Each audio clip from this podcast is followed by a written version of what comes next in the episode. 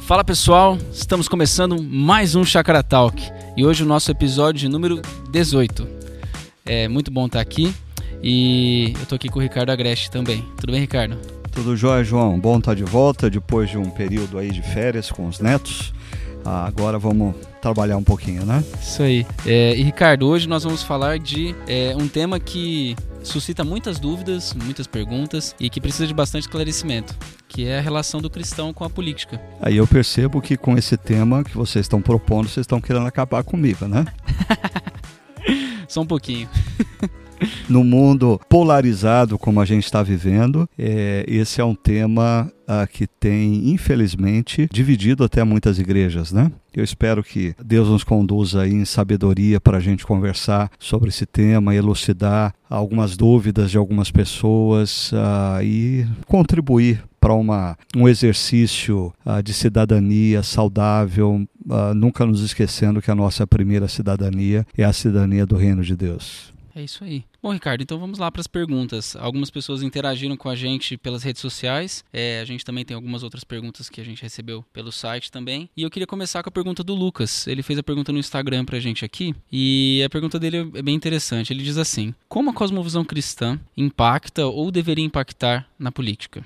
O que você acha disso? Eu achei fantástica essa pergunta do Lucas, porque na verdade a cosmovisão cristã deveria impactar todas as esferas da nossa vida. E eu acho que em algum podcast anterior, nós, lá no início, nós conversamos um pouco sobre isso. É, eu creio que existe um problema muito sério ah, no que nós chamamos de cristianismo ah, no movimento evangélico brasileiro, aonde nós reduzimos a nossa fé a uma questão soteriológica, é, como obter a salvação. E nós não percebemos que a entrada de Jesus na história é a entrada do Criador do universo, que vem para fazer novas todas as coisas. Logo, a nossa fé em Jesus é a fé na verdadeira história. A história que diz que foi Ele que criou todas as coisas, nós seres humanos nos rebelamos, ele veio ao nosso encontro para nos reconciliar naquela cruz e ele nos enviou para convidar pessoas a, a, se reconciliarem com ele e ele vai fazer novas todas as coisas e todas as coisas implicam em todas as esferas da vida. Eu acho que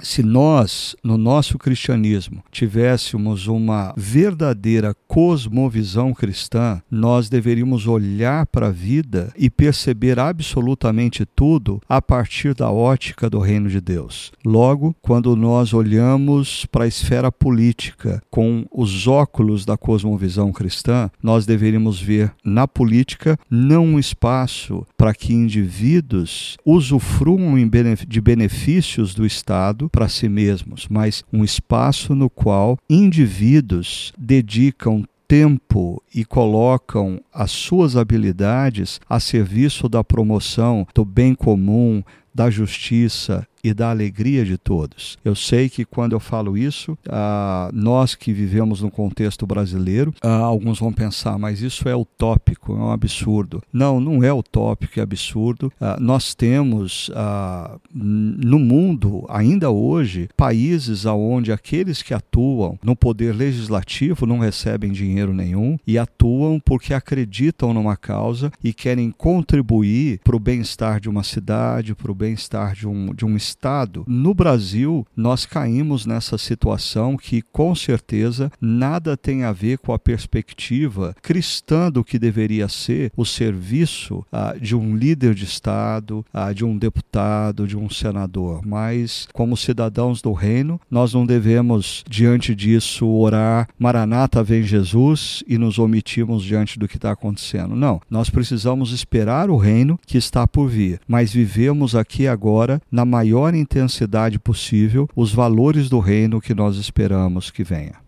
Eu entendo que quando a gente fala de cosmovisão cristã, tanto tem a ver com a nossa a forma como a gente vota, por exemplo, e escolhe representantes, mas a forma como a gente vive na própria sociedade, né? Aqui a gente está falando de política, a gente está pensando na política representativa, né? Mas existem vários atos políticos que a gente faz durante a nossa vida que precisam ser impactados pela nossa cosmovisão cristã, né? Sim, quando nós olhamos para o mundo na perspectiva de, de que o mundo é fruto da criação de um Deus intencional, que nós fizemos uma opção que desestabilizou completamente as relações nesse mundo, mas Deus tem um plano de fazer novas todas as coisas e nos reconciliou com Ele, nos convidou para sermos co-criadores dessa nova criação que Ele está fazendo, nós precisamos atuar na sociedade, seja qual for a área. Se você é um executivo do primeiro setor, você precisa pensar em como o seu negócio vai beneficiar pessoas, como vai contribuir para que os seus funcionários ah, vivam em condições melhores. Mas se você atua como um político, a sua perspectiva precisa ser a perspectiva do reino de Deus, a promoção do bem, da justiça e da alegria para todos. E o Lucas ele traz uma outra pergunta que acho que complementa um pouco isso que a gente está falando, que é quanto à posição, ou qual deve ser a posição do cristão diante do espectro político. Aqui ele está pensando em direita, esquerda, centro. Agora ficou difícil, hein?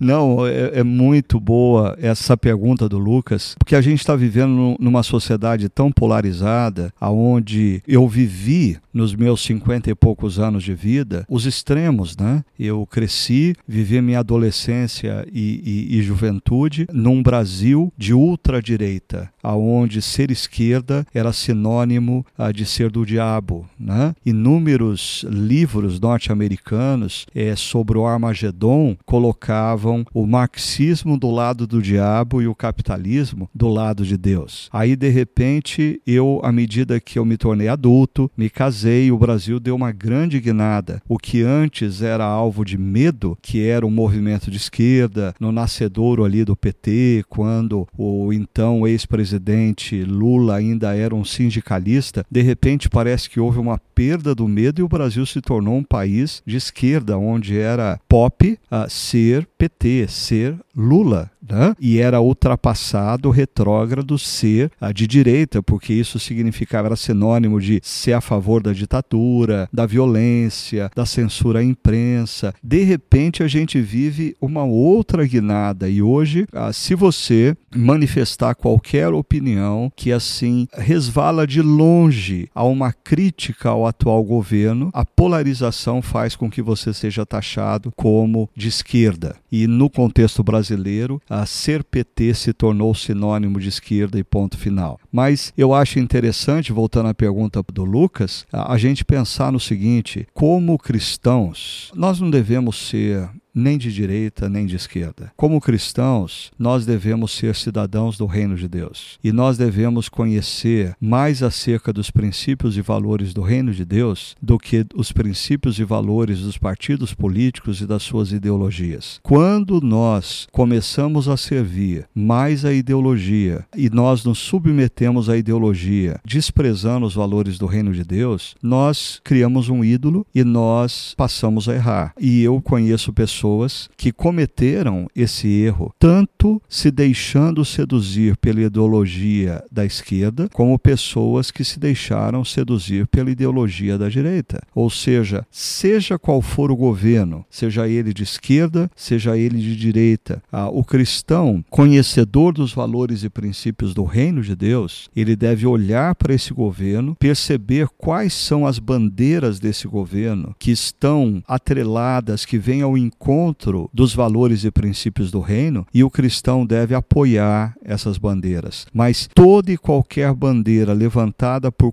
todo e qualquer governo, seja ele de esquerda ou de direita, que se opõe aos valores do reino, o cristão tem a obrigação de protestar e dizer que não concorda com aquilo. Ou seja, me preocupa quando cristãos passam a idolatrar tão grandemente um governo de esquerda a ponto de perder o senso crítico e não conseguir enxergar nesse governo bandeiras que não dizem respeito ao reino de Deus. Mas também me espanta ver cristãos cristãos completamente envolvidos por um governo de direita e perdendo completamente o senso crítico para olhar e dizer: não, mas o que esse governo está fazendo não condiz com o que eu creio, não condiz com os valores do reino que eu represento. Eu acho que a gente precisa sempre se lembrar que a nossa primeira cidadania, a partir do momento que a gente se rendeu a Jesus, a nossa primeira cidadania é a cidadania do reino de Deus. Então nós precisamos viver na história dentro dessa perspectiva. E eu até diria o seguinte: historicamente, nós temos as situações em que países tiveram governos de direita e bons governos de direita. Nós temos historicamente situações de países que tiveram governos de esquerda e foram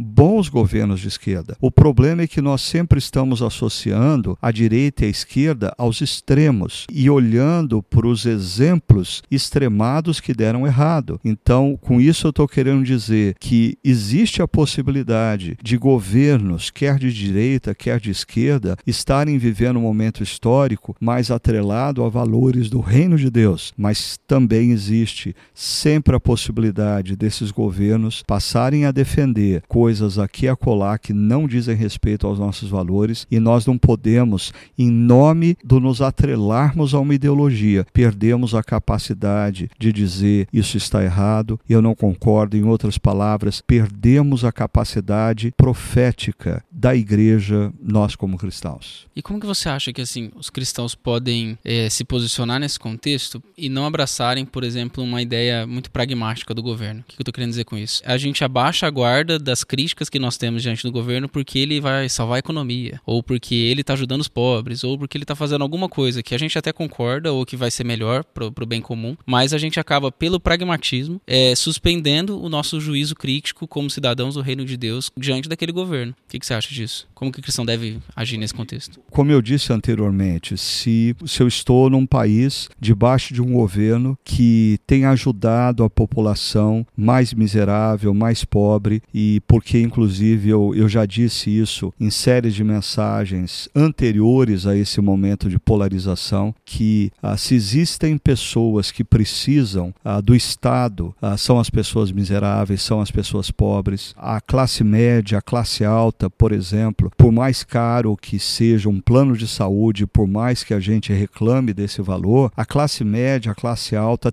tem recursos para a saúde, para a educação. Agora, a população mais miserável e pobre não tem recurso. Então, se existe uma causa que todo e qualquer governo, dentro de uma perspectiva inclusive de reino de Deus, precisa se preocupar, é com aqueles que são menos favorecidos. Agora, se eu estou num país onde o governo atua promovendo a justiça e cuidando dos menos favorecidos, mas por outro lado defende uma causa que agride os valores cristãos, eu volto a, a dizer, a gente precisa ganhar capacidade de, como igreja, de aplaudir o que é certo, mas de acusar o que está de errado. Eu acho que o que tem acontecido no Brasil nos últimos anos, quer no governo anterior de esquerda, quer no governo atual de direita, é essa incapacidade de nós olharmos o que acontece e, por exemplo, aqueles que são mais simpáticos a uma ideologia de direita não conseguiam ver nada de bom no governo de esquerda, assim como aqueles que são de uma ideologia da esquerda não conseguem ver nada de bom num governo de direita. Eu acho que nós precisamos ganhar capacidade de apontar o que é bom e aplaudir e encorajar, e se for necessário, lutar por aquela causa também, mas ao mesmo tempo não fecharmos os nossos olhos para o que está errado e apontar e acusar e dizer como igreja nós não podemos concordar com isso.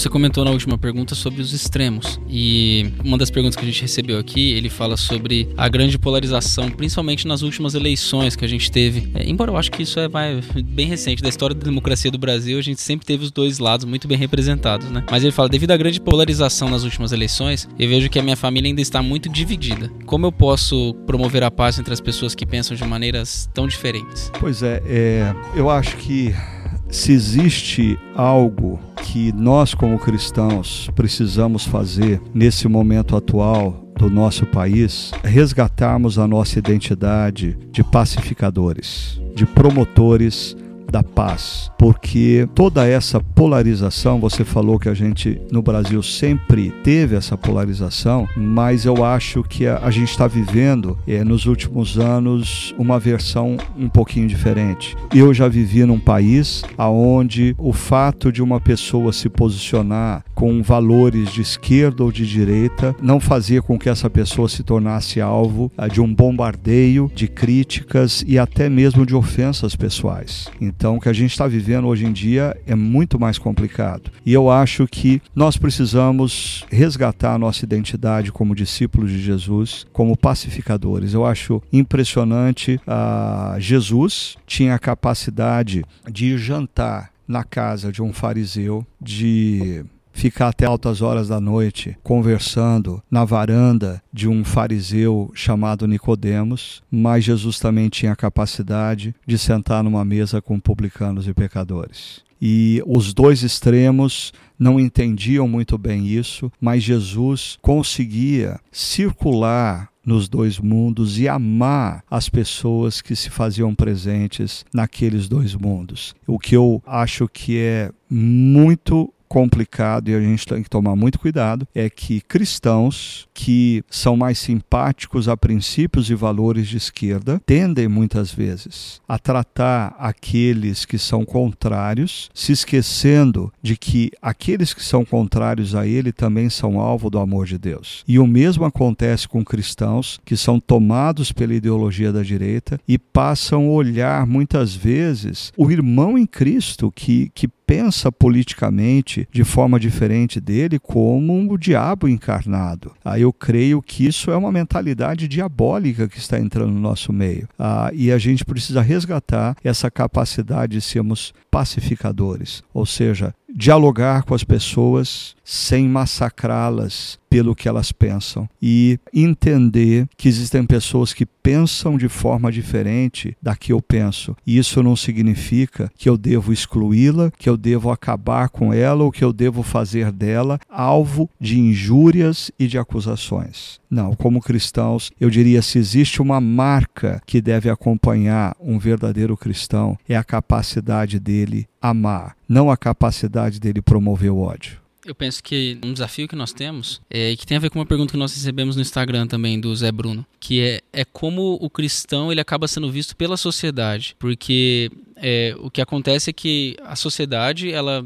ela olha para os cristãos como se eles estivessem comprando os pacotes do governo atual ou, ou, de outros governos que estiveram por aí e acabam rotulando os próprios cristãos dentro de um, um tipo de ação de comportamento. Como que o cristão deve reagir a isso, né? Uma vez que já existe um preconceito já sobre qual que é posi o posicionamento político dele. O, o que eu acho é que, seja qual for o governo, nós precisamos tomar cuidado de, ao apoiarmos um governo nós não perdemos a nossa própria identidade como cristãos. Da mesma maneira, ao rejeitarmos um governo, nós não nos tornarmos tão bélicos, perdendo também a nossa identidade como cristãos. Uh, a minha preocupação, que eu tenho colocado já algumas vezes é, em reflexões bíblicas, em conversas, em palestras, é que o nosso atual governo ele emerge associado ao resgate de alguns valores cristãos, o que ah, é muito bom. Ah, eu quero ver um país que valorize mais a família, a um país que valorize mais a justiça, a lealdade, todas essas coisas.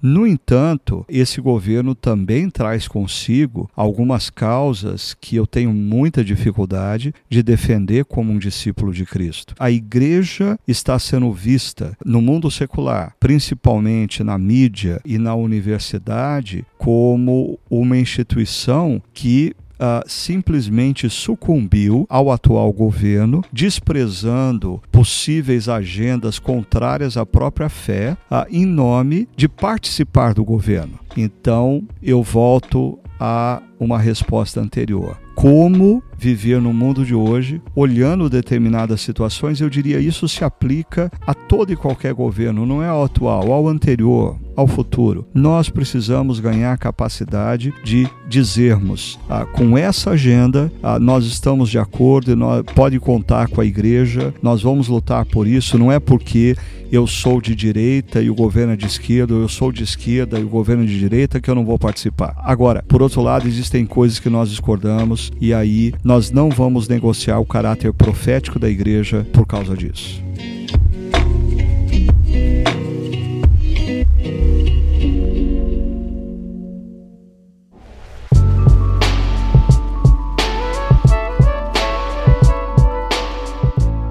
Ricardo, o Emanuel tem uma pergunta que eu acho que possivelmente alguns ouvintes podem se, é, se identificar com ele. Ele diz assim: Ricardo, eu percebo que eu já não tenho convicção política alguma.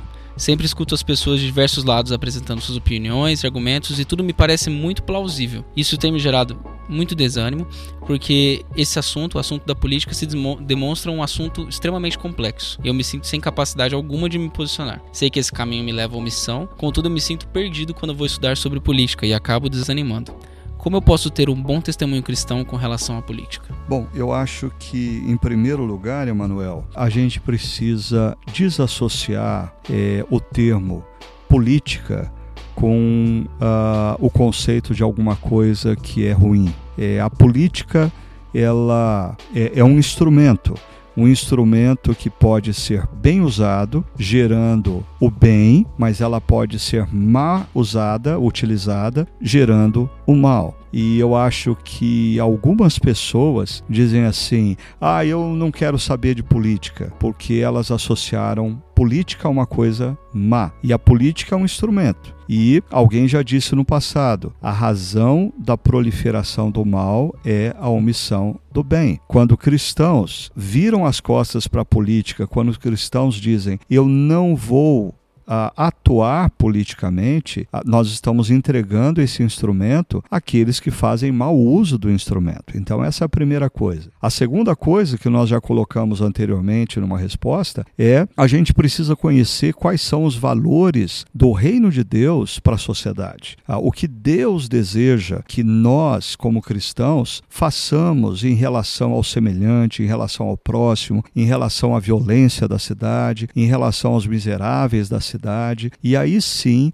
olharmos para os diversos políticos e partidos e identificarmos pessoas que ah, muitas vezes, apesar de não serem cristãs, elas estão defendendo causas que dizem respeito à fé cristã. A Francis Schaeffer defendia o conceito de cobeligerância, o fato uh, de um indivíduo não compartilhar da mesma fé não me impede de lutar ao lado dele quando a luta dele é por uma causa que eu defendo. Então, nós precisamos desassociar o termo política com alguma coisa má e vemos como um instrumento. Uh, segundo, nós não podemos usar ou abrirmos mão de, de influenciarmos e usarmos esse instrumento para a promoção do bem. Mas terceiro, nós precisamos fazer isso tendo consciência de quais são os valores do reino, repito, ao qual nós, a, a nossa primeira cidadania pertence. É, eu penso que a, a, crise que o Emmanuel mostra aqui é uma crise bem frequente no sentido de a gente tem muita informação, as pessoas estão falando de política o tempo todo e, é, e existem muitas opções. Nesse mar de opções a gente não tem, é muito difícil discernir qual é a melhor opção, né? E eu acho que assim, são tantos escândalos que envolvem políticos e nesse aspecto eu como pastor tenho a liberdade de dizer também que assim,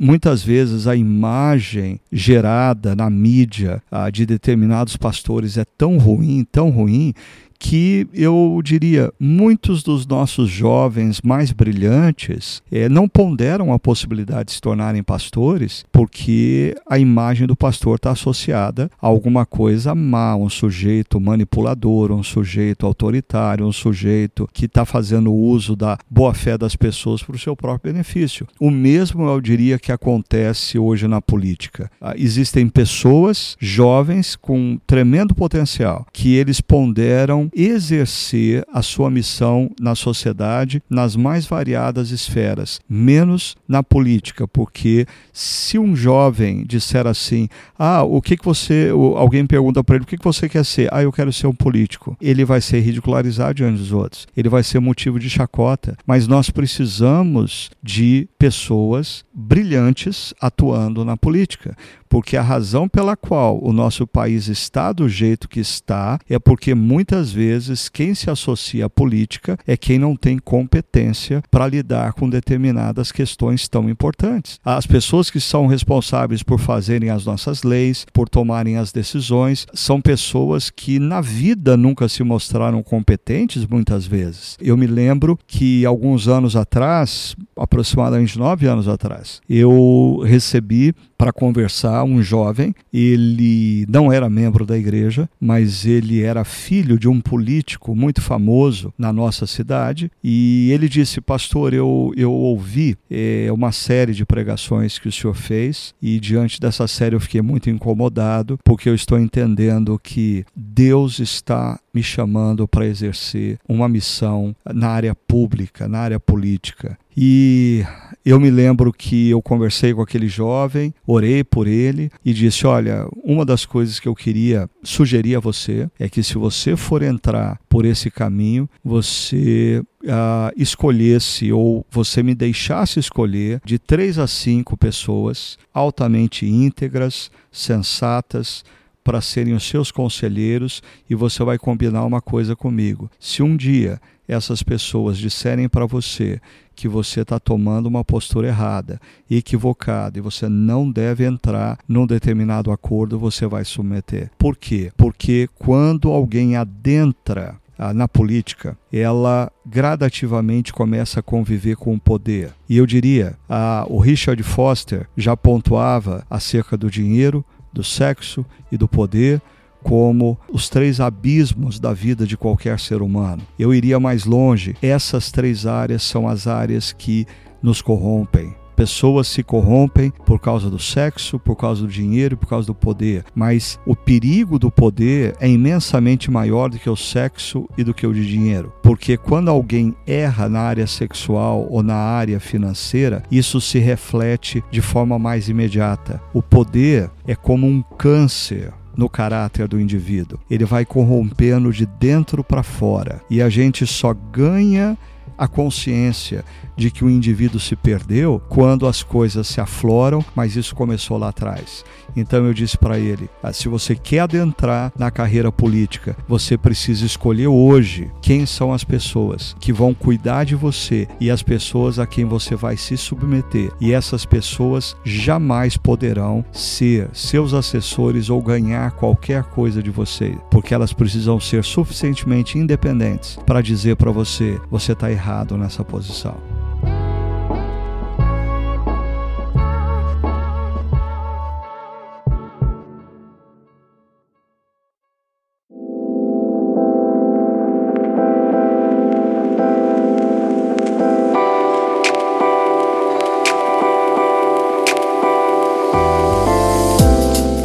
Ricardo, por sinal, é, nós sabemos que aqui na chácara nós temos como frequentadores aqui da nossa comunidade tanto o prefeito como o vice-prefeito atuais de Campinas. E como que você pensa essa relação? Como que você lida pastoralmente com eles aqui dentro, como, como membros, como frequentadores? Que joia, João. Obrigado por ter feito essa pergunta.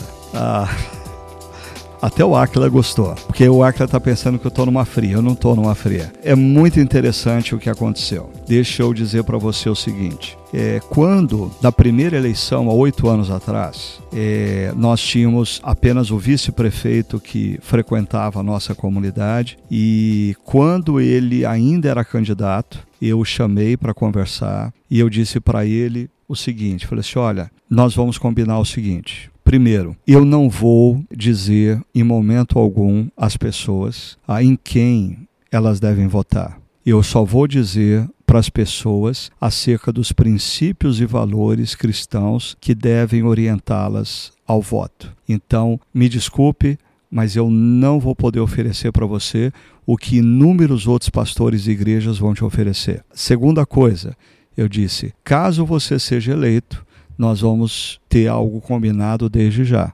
que absolutamente ninguém da nossa igreja vai adentrar no seu gabinete para pedir qualquer favor pessoal. Se um dia isso acontecer, você vai se comprometer comigo a pegar o seu celular na hora e ligar para mim e dizer: Pastor, fulano de tal está aqui me pedindo isso, isso, isso, o que, que o senhor acha que eu devo fazer? E eu vou responder para ele. Eu acho que você deve botar essa pessoa para correr, porque você não foi eleito para atender os benefícios ou os pedidos uh, de pessoas próximas a você. Você foi eleito para promover o bem comum, a justiça e a alegria na cidade. Aí, quando aconteceu a eleição, uh, um outro fato é interessante que eu me esqueci, é durante o processo ainda da eleição, nós recebemos um dia a visita do candidato então a prefeito. E alguém veio e falou no meu ouvido: Fulano de Tal, o candidato à prefeitura está aí. Eu disse: Ok, que bom que ele está aí. E preguei normalmente, orei, dei a bênção. Foi muito interessante, porque quando terminou a nossa reunião, ele veio até mim a me cumprimentar, eu o cumprimentei, eu acolhi muito bem e disse para ele: Olha, eu quero que você entenda que não é prática da nossa igreja é chamar qualquer candidato ou apontar qualquer candidato como candidato da igreja. É, mas o que você precisar contar comigo como cristão, como ovelha, eu vou estar à sua disposição para te atender. E quando eles foram eleitos, eu tive uma nova conversa com os dois, e parte dessa conversa foi dizer para eles: vamos deixar claro uma coisa. No contexto da comunidade cristã, eu nunca vou tratá-los como uma autoridade, eu vou tratá-los como discípulos de Cristo. Vocês são ovelhas. E eu nunca vou entrar no gabinete de vocês para pedir absolutamente nada acerca da igreja. Porque o que eu quero que vocês façam como discípulos de Cristo é a promoção da justiça, da paz e da alegria na cidade. Então, a última coisa que eu disse para ambos. Falei, olha, vamos também ter claro o seguinte: se vocês estiverem fazendo o que é bom para a cidade, promovendo a justiça, promovendo a alegria, é, vocês vão ouvir muitas das minhas pregações e vocês vão achar que eu estou elogiando vocês. Mas se vocês não estiverem fazendo a justiça, a alegria, a bondade, vocês vão vir para a igreja e vocês vão ouvir a mesma pregação e vocês vão achar que eu estou criticando vocês. Então vamos deixar claro desde o início uma coisa: a pregação não vai mudar. A pregação não vai mudar. E eu confesso para você, João, que assim, devido a essa postura, eu sempre achei que essa relação deles com a nossa comunidade não iria durar muito, porque inúmeras outras igrejas da cidade, maiores do que a nossa, oferecem a eles uma visibilidade, um prestígio que nós não oferecemos. Mas, para minha surpresa, esses dois homens se submeteram ao cuidado pastoral ao longo desses oito anos, é, se assentaram para ouvir as pregações sem pedir qualquer tipo de visibilidade. A família de um deles, muito integrada, no serviço e o que me chama muita atenção é ver muitas vezes, eh, ao longo desses anos, o nosso vice-prefeito aos domingos servindo no Ministério Infantil, cuidando de criança, ou tocando bateria numa das equipes de música. Então, eles aceitaram o desafio de serem essencialmente, no contexto da comunidade cristã, discípulos. O que eu diria que nós tivemos problemas é que nem sempre as outras pessoas conseguiram vê-los como homens que precisam vir adorar a Deus e ouvir a palavra de Deus e serem tratados como irmãos em Cristo. Muitas vezes, um funcionário público, chateado porque o salário atrasou, olhava feio e tratava mal. Outras vezes, pessoas, quando aumentou o IPTU, ah, não queria mais frequentar o campus aonde o prefeito e o vice-prefeito ah, estavam frequentando. Mas tudo isso eu acho que foi um exercício muito grande de maturação da nossa comunidade e foi um, um processo, eu diria, muito bom para nós. É, isso tem muito a ver com uma pergunta que a gente teve aqui sobre. A pessoa até fala assim: olha, eu penso que a igreja não se mistura com política, mas poderia ensinar o valor do voto. É, mas eu, eu, penso que assim, é, um sentido que a gente que você deixou bem claro é sobre essa é não misturar com a política, principalmente pensando na política partidária, mas não deixar de incentivar as pessoas a terem sua participação política, né? Que são coisas que. É, é, um, é um princípio cristão também, levar as pessoas a participarem politicamente da sociedade, inclusive votando, né? Mas não só votando. Com certeza. Eu acho que, para mim, é problemático quando a igreja, como instituição, quer participar de maneira decisória no processo político, impondo sobre indivíduos o que é um direito pessoal deles. Ou seja, quando a igreja diz, ah, nós vamos votar em Fulano, porque Fulano é o candidato de Deus e Beltrano é o candidato do diabo. Eu diria, quando isso acontece, na verdade, a igreja se tornou o espaço do diabo, porque ela está oprimindo pessoas e manipulando pessoas para fazer o que muitas vezes é do interesse do pastor ou da liderança da igreja. Ah, nesse contexto que eu mencionei para você, que, que a gente vive na comunidade, não foram poucas as vezes em que eu vi e convivi com pastores assediando esses homens que lideram a cidade, oferecendo determinados benefícios complicadíssimos que eu tenho vergonha até mesmo de mencionar. Você citou e eu só queria reforçar. Eu acho que o papel da igreja é ensinar os princípios e valores da cidadania do reino de Deus. E nós precisamos viver no aqui e agora, na maior intensidade possível, os valores do reino que nós tanto ansiamos. Agora, não confundam uma coisa: o fato da igreja como instituição, é eu defender que a igreja não deve se envolver a não ser em questões drásticas, em situações emergenciais, né? ou, ou, situações muito complexas, como, por exemplo, será que uma igreja, é, no contexto do regime nazista de Hitler, não deveria abertamente dizer nós não somos a favor disso? Seria. E aí, como instituição. Agora, no dia a dia, numa situação mais comum, eu diria que é papel do cristão viver a sua cidadania política. Ah, o fato da igreja como instituição não se envolver politicamente não significa que os cristãos não devam estar envolvidos politicamente no mundo, desde no seu condomínio, na sua associação de moradores de bairro, na associação de pais e mestres da escola, na política municipal, porque nós somos enviados para sermos sal da terra e luz do mundo. E eu mencionei a política municipal, eu só queria enfatizar a importância, porque às vezes os nossos olhos, devido aos noticiários, estão voltados para o âmbito federal e é importante que nós tenhamos os nosso, nossos olhos voltados para o âmbito federal. No entanto, o espaço mais importante do nosso exercício de cidadania e é por onde tudo começa a ser transformado é na nossa cidade, é no nosso município. E às vezes pessoas acompanham o noticiário diário do que aconteceu em Brasília, mas não sabe absolutamente nada do que está acontecendo na Câmara Municipal da sua cidade. Nós, como cidadãos do reino, precisamos sim nos interessar pela nossa cidade, fazemos diferença na nossa cidade e, como indivíduos, nós devemos nos envolver politicamente defendendo valores do reino a qual nós pertencemos.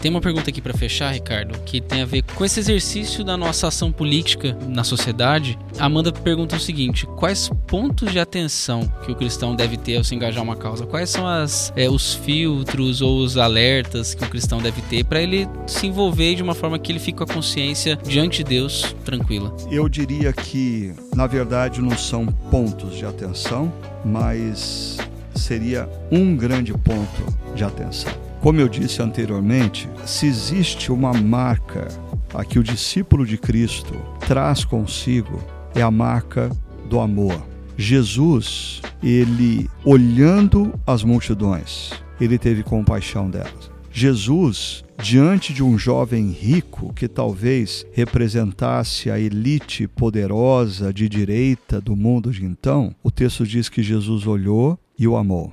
Mas Jesus, diante de uma mulher pecadora, adúltera, que estava prestes a ser apedrejada por um grupo de homens, ou seja, talvez essa mulher representasse a outra ponta do jovem rico na sociedade. Jesus olha para aquela mulher e tem compaixão e ama aquela mulher. Eu diria que sempre quando os ideais que nós defendemos rouba de nós a capacidade de enxergar uma pessoa como um ser humano que precisa ser amado, nós nos tornamos mais parecidos com Lúcifer do que com Jesus. E eu sei que esse é um exercício difícil de ser feito, porque, por exemplo, eu me conheço e eu sou uma pessoa que, quando eu vejo injustiças, a injustiça gera no meu coração indignação. Agora, como exercer a indignação pela injustiça sem me tornar violento, agressivo e incapaz de ter compaixão pelos seres humanos? Eu não estou dizendo que isso é fácil, mas Amanda perguntou qual é o ponto que nós precisamos considerar e eu diria o amor. O amor. Porque quando eu vejo no momento atual eh, a igreja sendo associada pela mídia ao governo, o que me preocupa é a igreja estar associada, por exemplo, a grupos que defendem a violência, a grupos que defendem a censura, a grupos que não respeitam as mulheres, a grupos que não se preocupam com o que está acontecendo na Amazônia, ou a grupos que não se preocupam com os mais miseráveis, porque tudo isso está conectado não a ideologias de direita ou de esquerda. Tudo isso que eu falo está conectado à nossa capacidade como cristãos de amarmos pessoas amarmos pessoas. Esse é o grande ponto. Cuidado para, ao se apaixonar por ideias, você não perder a capacidade de amar pessoas. Eu termino, João, compartilhando com você e com os nossos ouvintes até uma situação que eu vivi no início do meu ministério. É, eu jovem, pregador, ah, fervoroso é, e vivia numa igreja dividida onde as pessoas não se amavam e eu pregava muito sobre amor e eu acreditava tanto na necessidade delas se amarem e pregava com tanto fervor que muitas vezes eu acho que eu transmitia raiva pelas pessoas que não conseguiam amar o outro. E um dia uma pessoa veio até mim e disse assim: Pastor, o senhor ama tanto o amor que você, o senhor chega ao ponto de odiar pessoas que não amam. E aquilo fez eu ponderar que muitas vezes os nossos ideais, eles têm início no nosso coração porque a gente ama. E de repente, se esse ideal se tra transformar num ídolo, nós passamos a odiar quem não concorda com o nosso ideal. Não é um exercício fácil, mas eu creio que nós precisamos refletir e ponderar sobre esse desafio.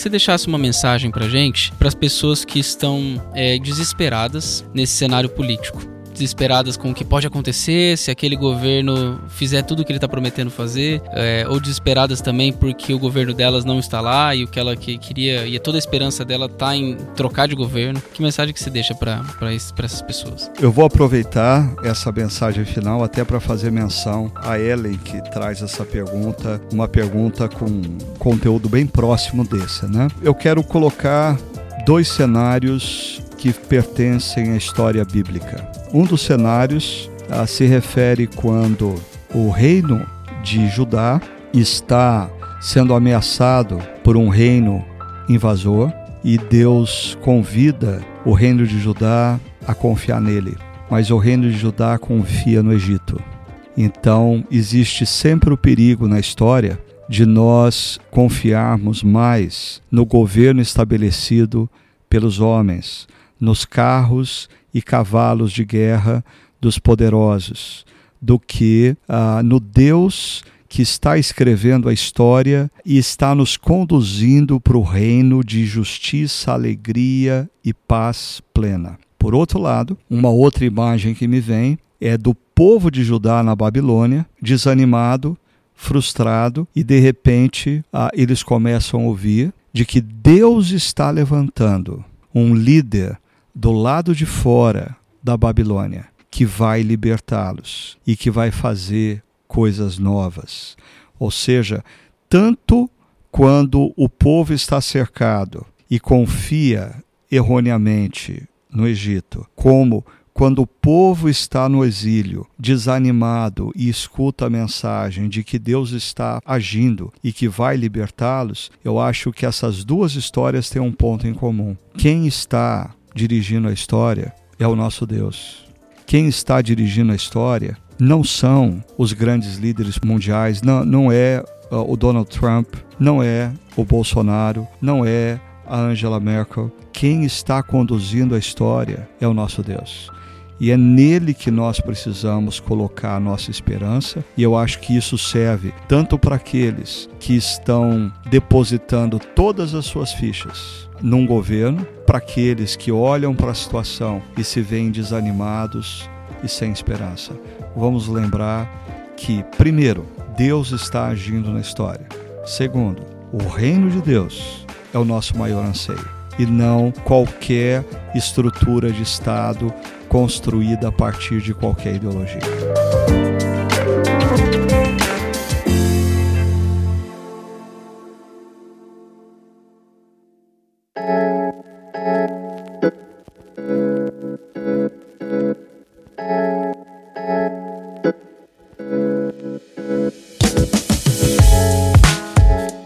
Ricardo, estamos chegando ao fim de mais um episódio aqui do nosso do nosso podcast.